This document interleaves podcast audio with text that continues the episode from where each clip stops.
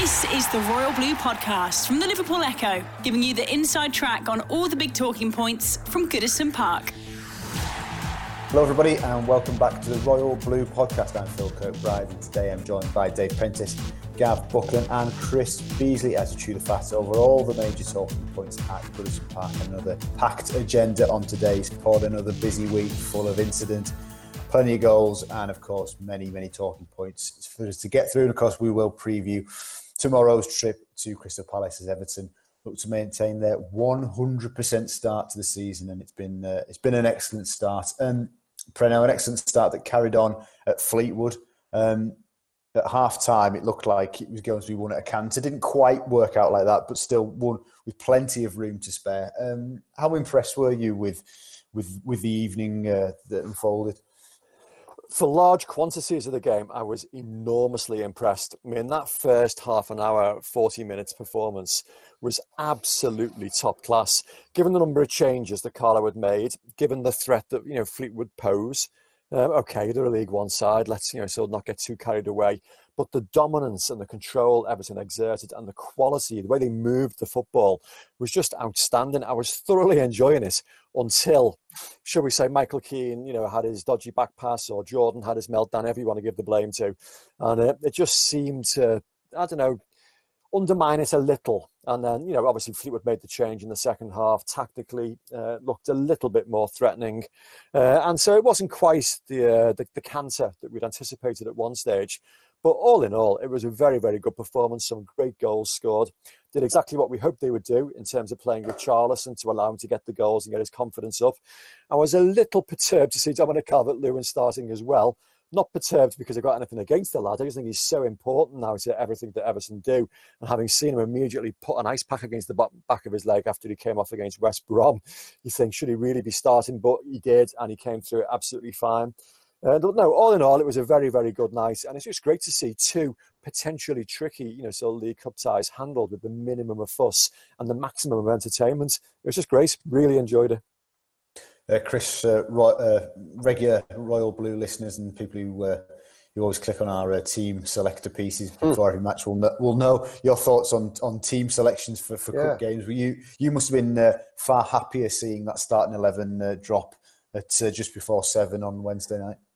Yeah, I said that really. Carlo made a monkey of me really in the previous round, and uh, I, I called for the, the full strength lineup, and then he made ten changes and won with ease. But I did feel it would be um, a lot tougher against Joey Barton's um, Fleetwood uh, away from home as well. I think he got the balance just right in, in retrospect. I mean, one of the big things I've always called for is that goalkeepers don't need to be rested for cup games, but I think on this particular occasion. Um, the man between the sticks. You know, the regular number one was, the, you know, the ultimately the, the fall guy there. So yeah, I think he, like you said, uh, playing Richarlison was a good move because it managed to get him off the mark, and um, still um, obviously less options at, um, at the back. Although Lucas Digne was um, marvelous playing out um, out of position again at, at, at centre back. Yeah, I think I think he got that just right, and I think that was that was proved with the result. Like I said, it's just um, what happened um, with the number one there because I mean Jordan Pickford um, it's, it's, obviously a, a, real tough night for him and you know it was really um, it, you know it didn't have to be like that. Mm. We will uh, we will of course come on to uh, come on to Pickford and, and mm. discuss his form and his future in, in detail. Gav. Um, Preno was trying to sort of rein his enthusiasm in for, for Wednesday night by saying, "Look, it's against the League One club," but I think it's fair to say that we've not always become accustomed to um, navigating such ties and such stages of the League Cup in, in, with such a flourish. So we're right to be enthused by the performance, are we not?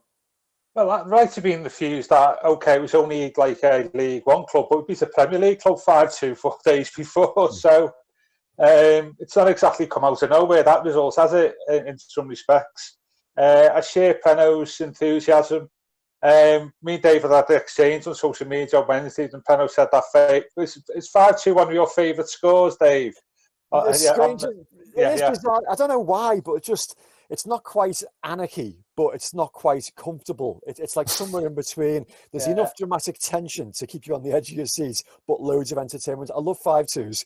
Yes. Going back to my very first in 1976 when Bob Latchford, got to get his name in every now and then, managed to score from outside the penalty area, which added an even extra lustre to it. So. Yeah, I was, what I was going to say is like, I know saying a 5 2 sometimes give a randomly chaotic view of, of a game, but it wasn't really like that, was it? It was it was a 5 0 game or a 6 0 game on the balance of uh, balance of play. So I, I, I am enthused by the performance that we score goals. I think the lineup in the Milk Cup, Milk Cup. Now I'm going back there, I? The, Car- the Carabao Cup. I'm only saying Milk wow. Cup because we got the final of the Milk Cup, you know. So hopefully we can do the same the Carabao Cup. Mm-hmm. I think this. I think having had very little pre-season and players needing games to build up the fitness, and it's back to back, three back to back games.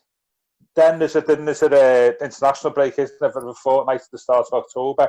I think it's a short, sharp shock thing for the, for the team. So you are able to play stronger, stronger starting 11s than what you would normally do, say, at the end of October.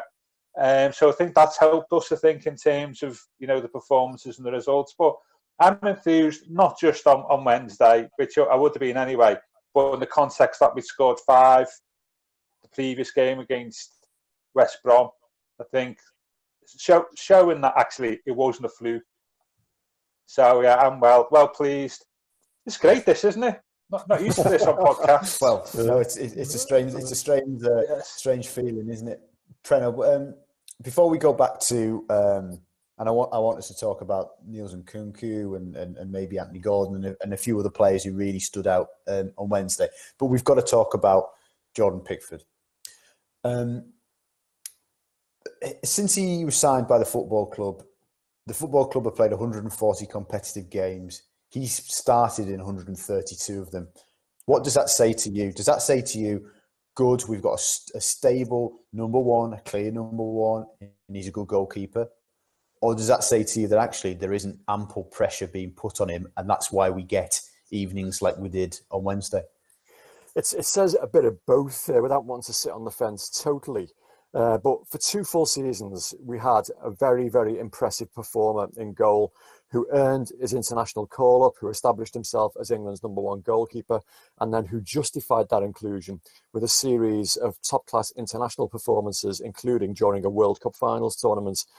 Um, since then, there appear to have been concentration issues and lapses.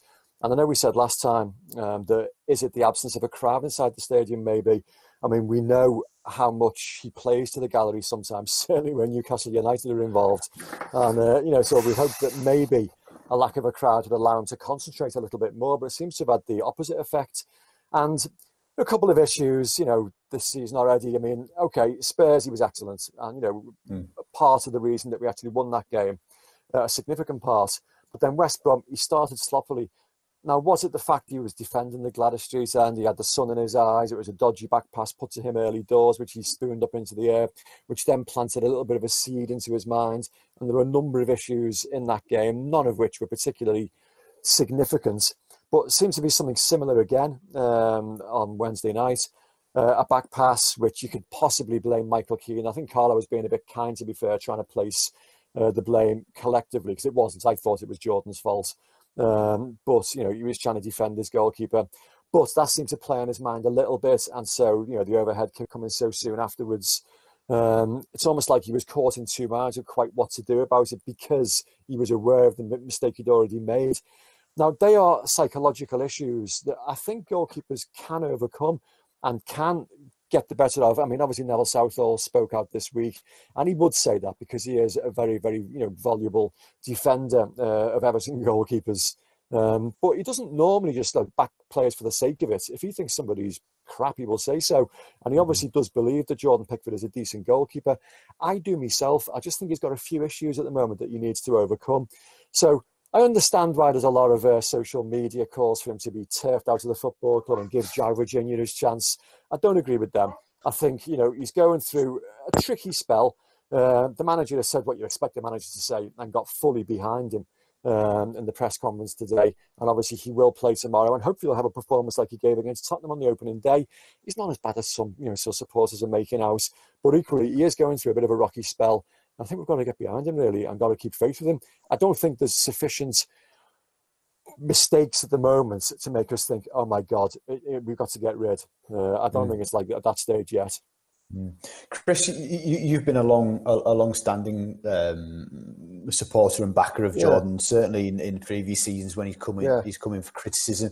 Do you still, do you still have that feeling, despite um, you know, Wednesday night, and, and, and certainly we're factoring in the end of last season, certainly as well when there was some issues. Are you still, are you still yeah. behind Jordan as Everton's number one? Yeah, I am. I actually echo what um, Dave said because I don't think the issues are with his ability. Um, as, as a shot stopper, we all know how, how good he is. And actually, with the ball at his feet, it's how good he is. But we should make that an advantage rather than a disadvantage for Everton. I, I don't think he's lacking in confidence as such. I think the problem is almost the other way around at times, in that he was too cocky there when he, he was a bad back pass, but he should have just um, hit it straight upfield. But because he is confident with the ball at his feet, he thought he could take that extra touch, and then that played him into trouble. You know, I, I like the idea that Everton have got Jordan Pickford. They've got this young lad they took from Sunderland, you know, and now England's number one. We've got to keep reminding everyone that Everton have never had that before, a regular England number one. It is a unique position, and with that position comes a lot of extra um, stresses, and uh, you're in the spotlight um, a, a, lot more. But a, a, lot of the problem seems to be of his own making. Like he said, he, he didn't have to do that, and like as Dave said, then because of the mistake for the first one I mean, the second one was an honest mistake. At least he tried to stop it, but I get you can't get away from it. You know, it was it was an absolute howler. So, yeah, I don't have any sort of fears over his ability. As Dave said, it, it's just something that's obviously playing on him mentally in whatever respect, whether you call that concentration, whether it lapses or whatever.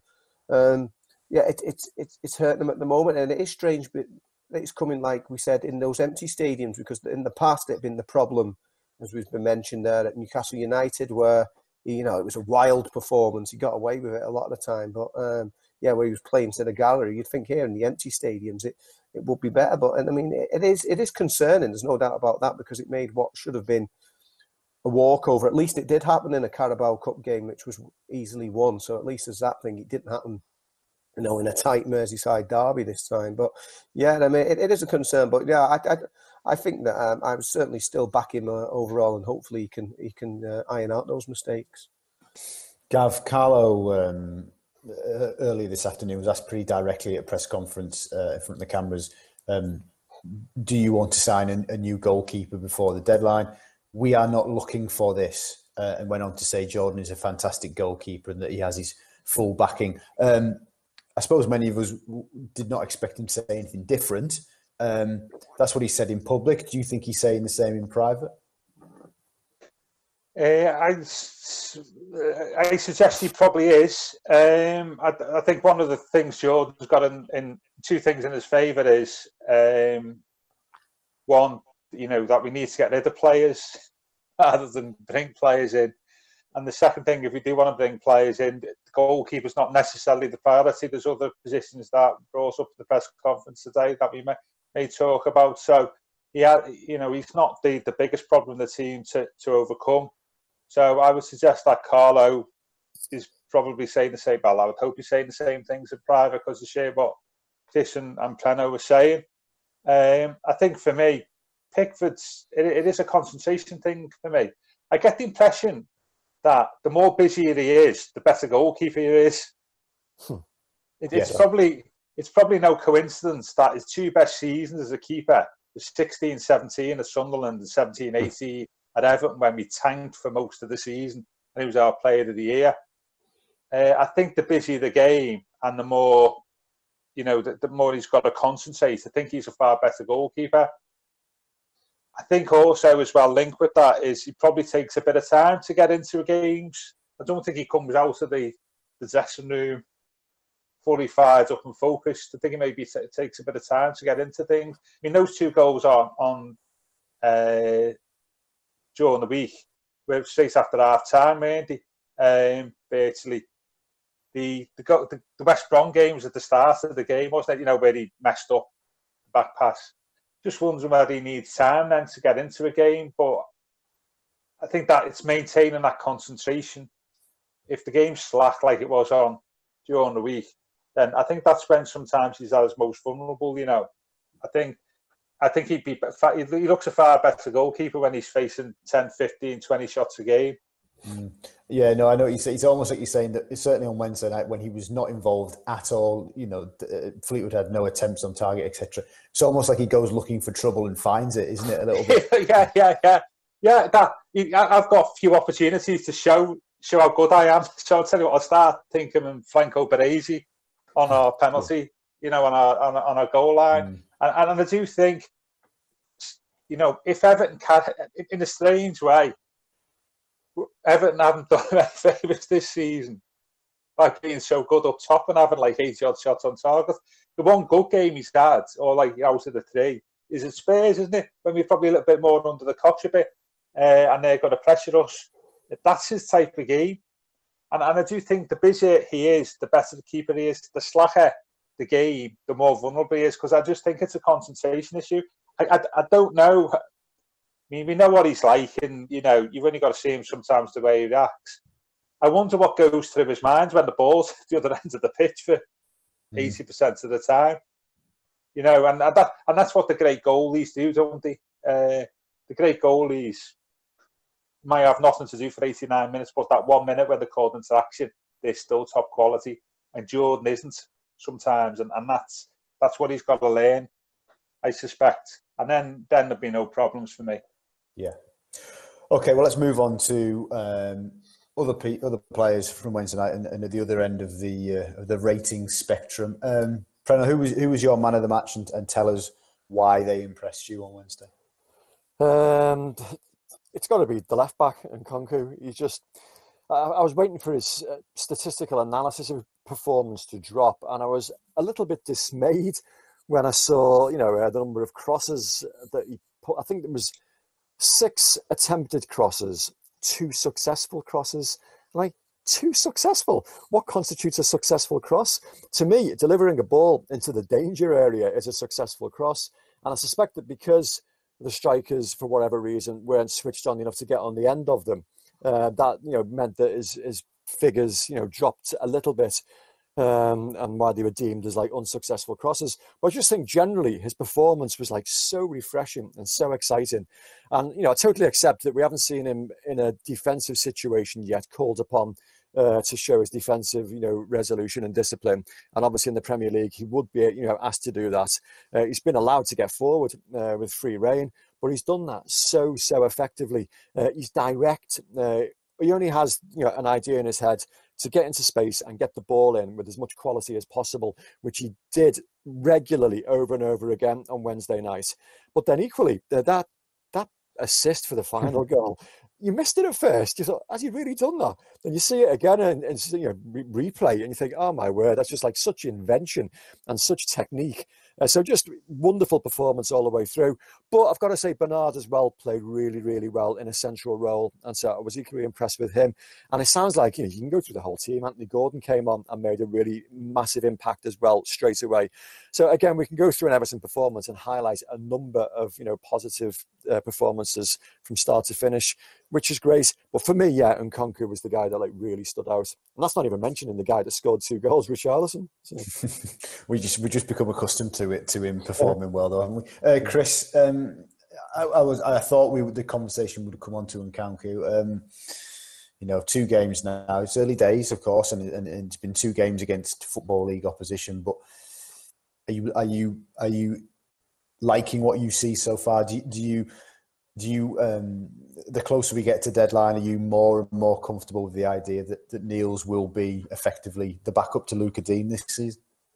Yeah, I mean it's been a real find to be fair. Um, we were all hoping that uh, Leighton Baines would sign on for an, for another year, and uh, obviously uh, one of the club's greatest servants, one of the arguably one of the club's greatest ever left backs, decided to call it a day. It's a shame that it came at a time when there were no fans in the stadium, but obviously he thought the time was right, and all of a sudden Everton were looking for an understudy to Luca Digne. I mean, you've got to hope at least Digne's injury record means that he does tend to play most of the time. So whoever was his understudy, and I think that was probably part of the frustration for, for Leighton Baines those last couple of years, was he wasn't getting uh, much game time when he did come in. He was always, you know, solid as ever and slotted in seamlessly like he'd never been away. But you know, when you're only making a handful of appearances, um, he probably hastens his decision to, to, to hang up his boots. But yeah, um, as considering that um, he'd not you know played senior football at Olympique Marseille, I think it's it's a real find for the club, and um, we, have seen across the park how much they've had to you know splash out um, you know an understudy left, left back basically. So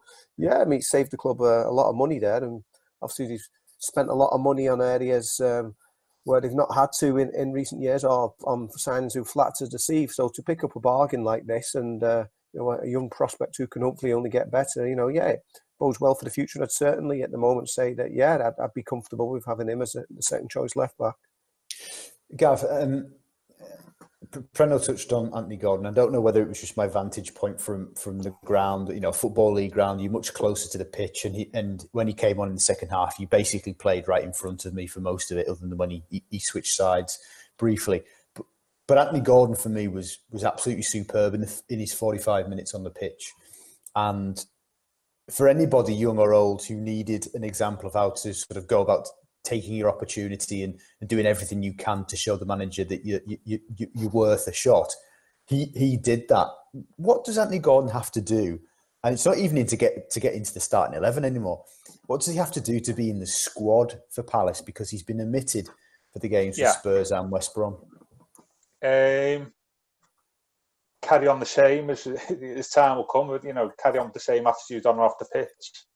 I think Carlo said he might be impressed where he challenged them, uh, and I think just do what he's doing at the moment and work hard on the training pitch. The one one thing I noticed a little bit um, on Wednesday is, is is is he a little bit too desperate to get a goal at the moment? Perhaps um, I think I think um, I mean, he gets a goal. He could go goes through strange things The players, don't he? Go up even more, even higher, but not not a lot more, I think, than what he's doing at the moment. He, he's he's making the best of what limited game time he's having. So things just work hard, show the right attitude, learn off players like James Rodriguez, see how they handle themselves. I'm sure there'll be a bit of that, and there's not a lot more he can he can do.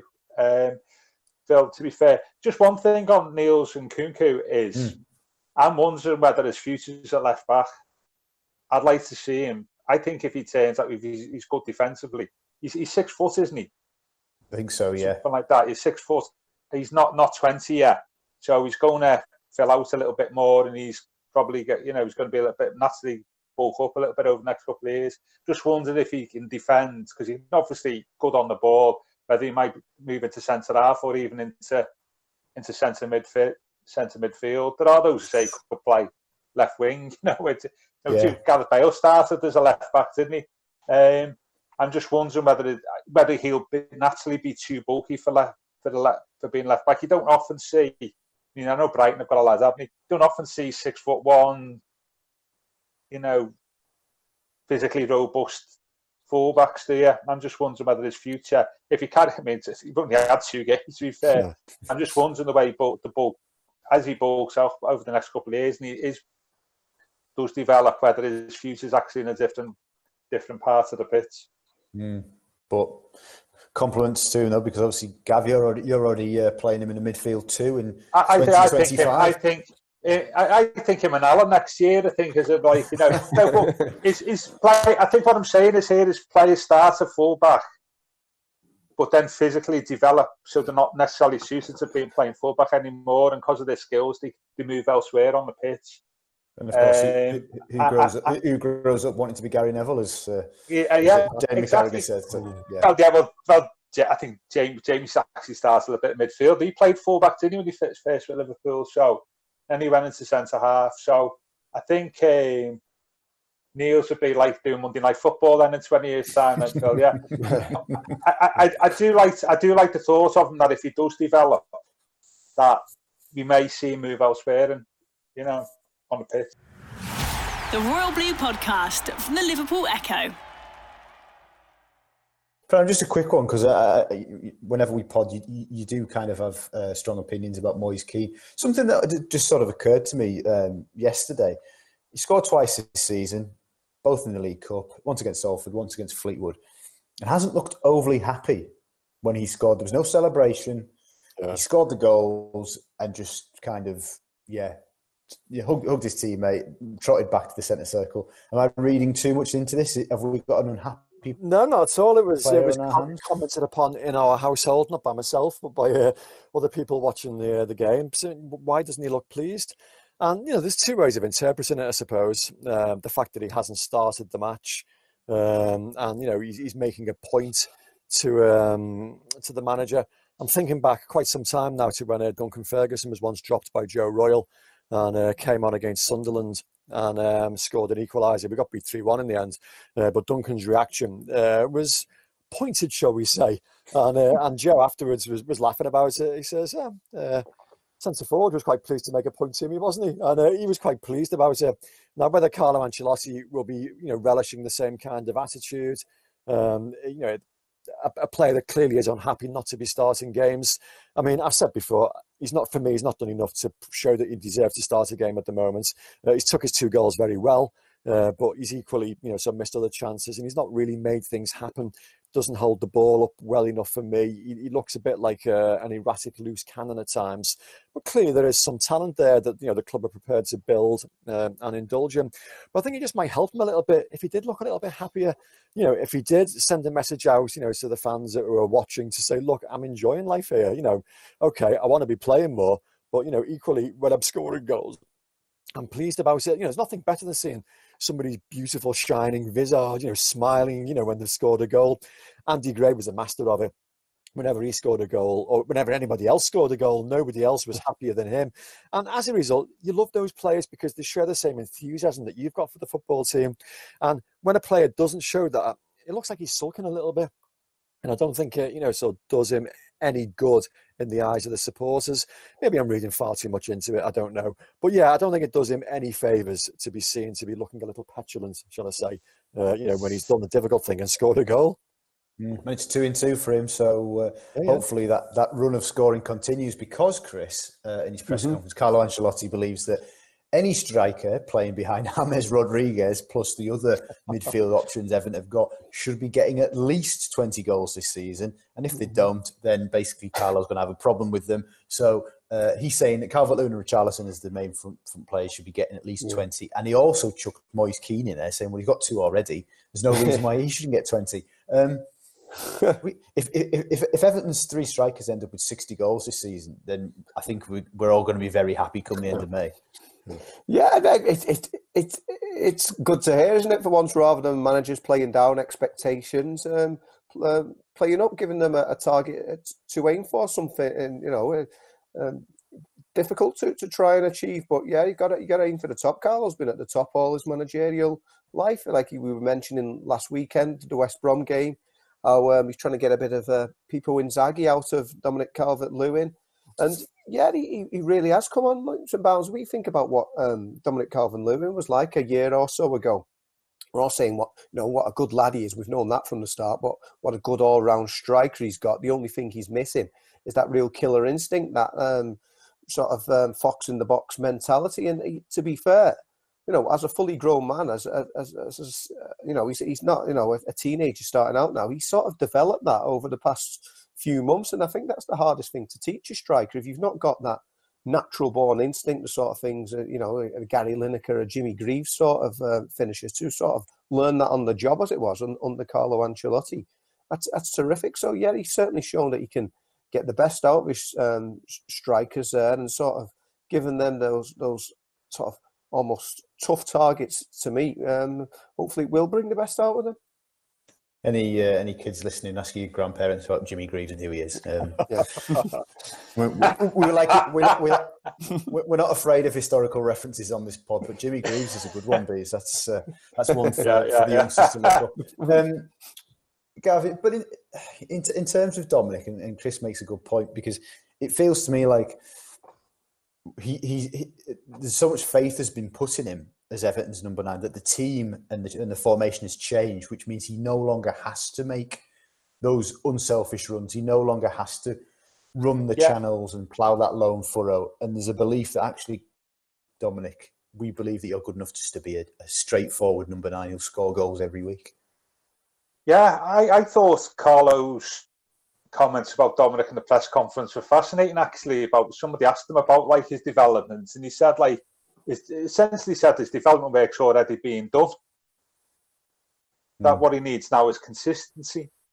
So he didn't really say, "Oh, we need technically he needs to do this, that, and the other." He's saying he, he, it sounds if he's already feeling that he's obviously there's always rough edges to smooth, but that he's he's pretty much doing what he wants him to do.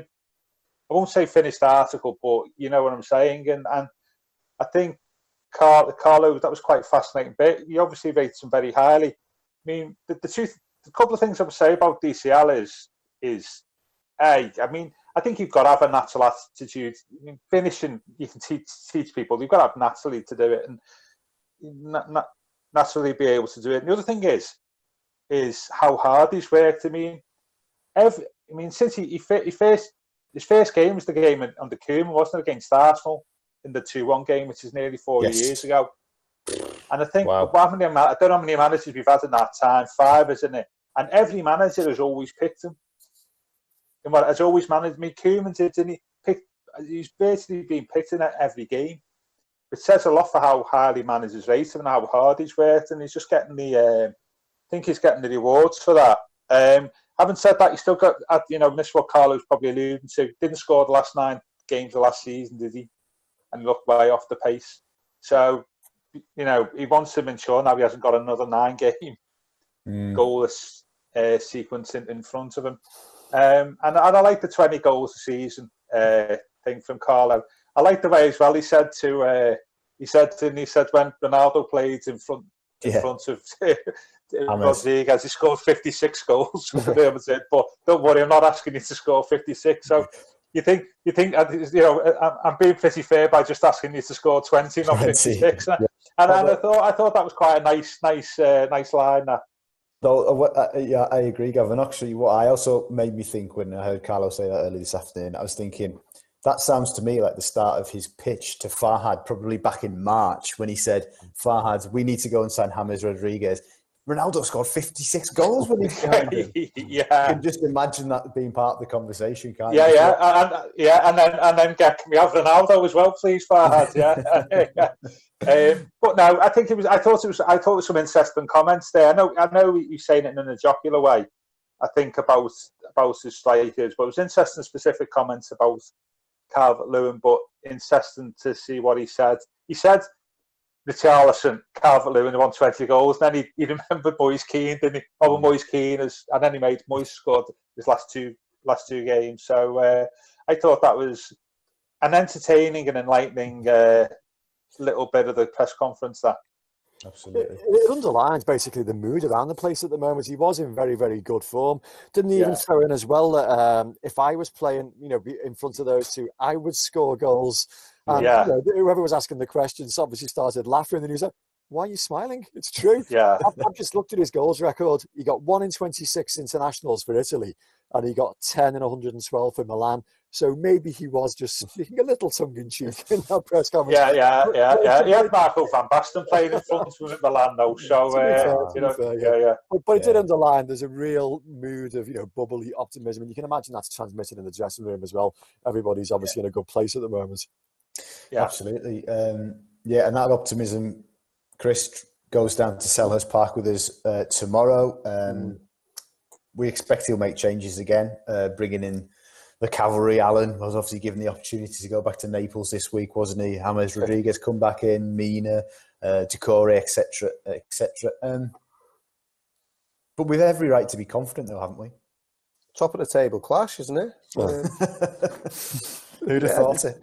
Yeah, battling out for the Champions League places with uh, Roy Hodgson's mob. Um, no, um, yeah, I remember obviously we mentioned it the other week about you know getting the points on early doors and getting off to a good um, start in the season and the team of 04, 04 05 and uh, they went down to Palace didn't they famously on the, the, the opening day of the, the entire season there uh, was all the doom and gloom after Wayne Rooney was on his way out and they just finished the previous season on 39 points and they went down to Palace and uh, got that famous I think it was 3-1 victory to set them up so a, a repeat of that would be um, be nice um, also again with the the lack of fans, I think that could uh, play a, a big um, factor going down to Crystal Palace. Um, one of the most vociferous um, fan bases in, in London, and you say what you like about Palace, uh, you know their fans are always get right behind them. And uh, yeah, he's, uh, of course, got every um, right to go in there optimistic. But to be fair, then Palace will probably be thinking the same way themselves.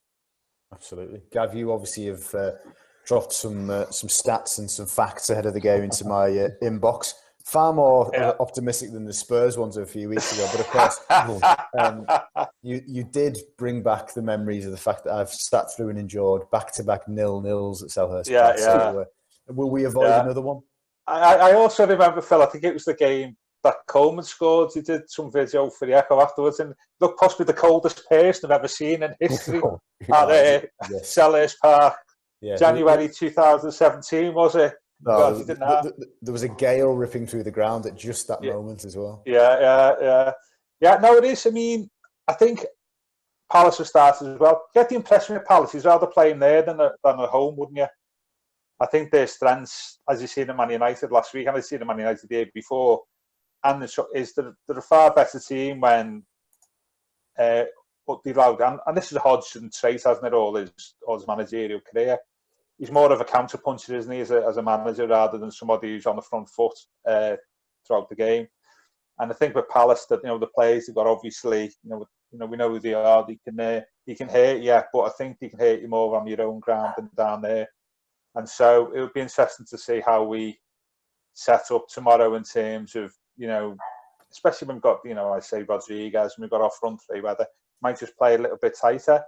Having said that, why why play it tight? We've scored. How many is it? Fourteen goals. What is it? Fourteen yeah. goals in four games. Confidence is flying. You know, impose your. They might be looking at us now tomorrow and thinking they've scored ten goals in a week. I've only had half a team in one of them. I'd be against. Yeah, you know, this is going to be a tough game for us. Mm-hmm. Uh, so maybe I'm a bit too negative. I'd rather play him, still rather play him down there, though. But we have got the players and the and the belief and confidence at the moment to uh, to win. I haven't said that four of the last seven games, as I told you, Phil, down there have been goalless. So we'll be talking on Monday, be five out of eight, won't it? You know. um, Preno, at this stage last season, or in the corresponding fixture last season, um, I was heading down to uh, to South London the night before the game, and, and we just managed to sit back and finally be done with the Wilfred Zaha talk. The, the deadline had been and gone. Bids, no bids, a, cra- a crazy period. 12 months on, his name continues to be, albeit yeah. tentatively linked. Um, I just wondered your thoughts on whether it's a player that we've missed out on, or have we uh, have we sort of not done done well not to get him, if you know what I mean. But are, are we are we okay? And are we are we still fine that, that Zaha did not I, happen. I, I, think we've dodged a bit of a bullet personally. I mean, he's a talented lad, no doubt whatsoever about that. Uh, on his day, you know, but his days tend to come along every four or five weeks. Then he'll go missing for two or three weeks, and that was underlined when he had his shot at the big time. You know, when he got his move to Man United, and uh, it never really worked out for him. And he's always seems to have been there or thereabouts since, because people see these performances on Match of the Day when you know he takes teams to the cleaners, but then you know he doesn't do it consistently enough whether that would change if he moved to a, a different club, I don't know. But is he 28 now as well? I mean, I know we've just signed a 29 year old in, in, you know James Rodriguez, but um, he's an absolutely stellar talent. Whereas Zaha, at his age, is still in that bracket potential. You know, somebody that could become a very, very good player. And so, given the, the transfer fee that Palace would have wanted for him, no, I think we're better off. You know, so much better off looking elsewhere. Um, he's going to be a threat tomorrow, no doubt about it. Uh, but, but I just think that this could be a very different game to what we normally see at Selhurst Park. When I was looking at the the, uh, the games recently, and it is at Goodison, we normally do okay. Last three seasons, we won by a couple of goals 3 1, 2 0, 3 1. But down there, like you say, it's normally a grim war of attrition. The last seven, nil nil, nil nil, 2 2. That was a bit of an aberration. 1 0, nil nil, 1 0, nil nil. But that was then you know, you're looking at it now, and Palace have started the season really well. You know, they've, they've managed to score early goals, which they haven't done for a couple of seasons, and uh, over two and a half goals in a couple of games for the first time in a while. And yet, our output is just it's just transformed phenomenally. You know, we're having a ridiculous number of shots in a game now. Um, I think James himself was responsible for eight efforts on goal. Um, and you know, in his, his first couple of games, you know, he's actually making things happen in and around the penalty area. Not just himself; he's opening things up for other players as well. Uh, so we're looking like a much better balanced team. And I thought after that Spurs performance that we probably are a team better suited for playing away from home, controlling the game, allowing you know sort of teams to come onto us, and then hitting them. You know, so James finding the spaces, Andre mm-hmm. Gomes finding the spaces in between the lines. I mean, it's a very very small sample size so far. We've only played two Premier League games, uh, but you know, so you, you can't really draw any kind of conclusions. But I just thought in that game we look quite well set up here to be going away from home and, and punishing teams. We'll find out because you know Palace normally are decent on their own patch, and I think a lot of that, as Chris says, is down to the support base which they haven't got at the moment. So you know, there's no reason why we should be concerned. I thought they were dead lucky against Southampton on the opening day. I know they won, but Southampton were okay that day. Probably deserved something from the game. The United Palace game was a, a strange one, full stop. Uh, and again, you know, VAR, a couple of dubious decisions when, when against United. So I don't know, nothing to be feared for. I, I think we can go down there and do okay but it's still very early in the season. We don't know for sure, but there's a sense of confidence now about Everton. We're beginning to trust them. Don't want to get too carried away, but we're starting to trust them. Indeed, and of course, uh, as you said, James pulling the strings and not even not even getting out of second gear. No sprints against West Brom, and he played so well. he doesn't need to sprint, when you're that good a footballer. You see the game in front of you; it's in your head, you know, so you can spot the uh, the openings without having to sprint and go past players. Uh, it's just he's playing the style of game. You know, his qualities uh, are built for. You know, some players like Richarlison have got the skill set to go past you know players. Rodriguez doesn't need to do that. Uh, it, it's looking like a nice balance, to be perfectly honest. Mm, absolutely. Okay, uh, customary predictions time then before we wrap up today's pod. Uh, Chris, I'll start with you. Crystal Palace versus Everton tomorrow at Selhurst Park, three o'clock. Uh, what's your prediction? Yeah, I'd like to think Everton go back to keeping a clean sheet, but I'm not so sure. So I'm going to say one all. One all. Okay. Okay. Gav.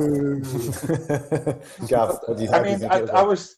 I've been delighted uh, the fact we won our last two games five two on the basis that keeps me ahead in the prediction league because unless somebody was smoking something they shouldn't have been, doubtless uh, somebody put well, five two's prediction.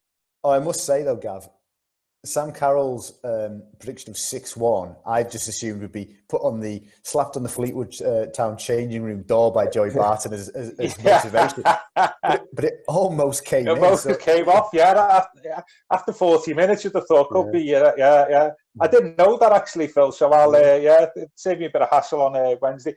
Yeah, I, I I think going to, contrary to the goalless draws, I think we've got enough to win. You said 3 1 2004 5. Mm. Um, a game which Preno can remember, it was described as the earliest six, relegation six pointer in Premier League history. We're still in the middle of August, you know. Uh, so I'm going to go. Yeah, yeah, I'm going to go through. I'm going to go three one Everton. I'm, I'm, I'm confident with my predictions on Everton at the moment. Preno. Well, anybody that picks up tonight's Echo will see the pundit predictions that myself and Tom Phillips do, and we'll see that I've gone for a 2 0 Everton away win. Mm. But I have to make those predictions quite a way in advance, and that was certainly done before the Fleetwood game. Not so sure now about the clean sheet. Uh, I'm confident in Everton going down there and winning. Uh, but I don't know. I mean, Yerry Mina looked a little bit shaky against West Brom. Obviously, Jordan, we've you know talked about his performances. So I'm going to go for a 3 1 as well. Just the number of shots that we're having on target at the moment and the number of opportunities we're creating, we're capable of scoring three. Whether we're capable of keeping a clean sheet, I'm not so sure. So I'm going to go for 3 1. Plus the fact Gavin's top of the league. He's got the Midas touch. So whatever Gavin says, just copy so, it. Like, yeah, that's right. That should be a rule of the podcast anyway, I know, you know. But uh, no, I think. And, oh, by the way, points of order. I can, oh, you know, Penrith makes two predictions one for the Echo, one for the podcast. I think we should always keep them to the Echo one. Well, we can't have a rethink. I think that's unfair. Football changes. It only takes a minute to score a goal. Score a goal, yeah. Players get injured. You know, it's a yeah. it's a very very fluid thing. Football. Hedging is best. Yeah. yeah no, no, three one, three one. I'm sticking with. Uh, I'm, obviously, if it finishes two 0 I've shot myself in the foot. So well, yeah, yeah, yeah. Well, I, I think it'd be two 0 I think uh, I think we'll keep Palace out and. Uh, score uh, score score early and score late just to uh, just to finish it off. But uh, well, a couple of draws. I think I think Sam's gone for a draw. We need to get Adam's uh, prediction in there as well at some point. But uh, yeah, that's we will wrap up, chaps. Thank you very much for your company as always. Good stuff. Plenty of stuff. We've got our teeth stuck into there. Pickford and Nkounkou and Gordon and various other things. So really good podcast. And thank you very much for listening. This has been the Royal Blue Podcast. You've been listening to the Royal Blue Podcast from the Liverpool Echo.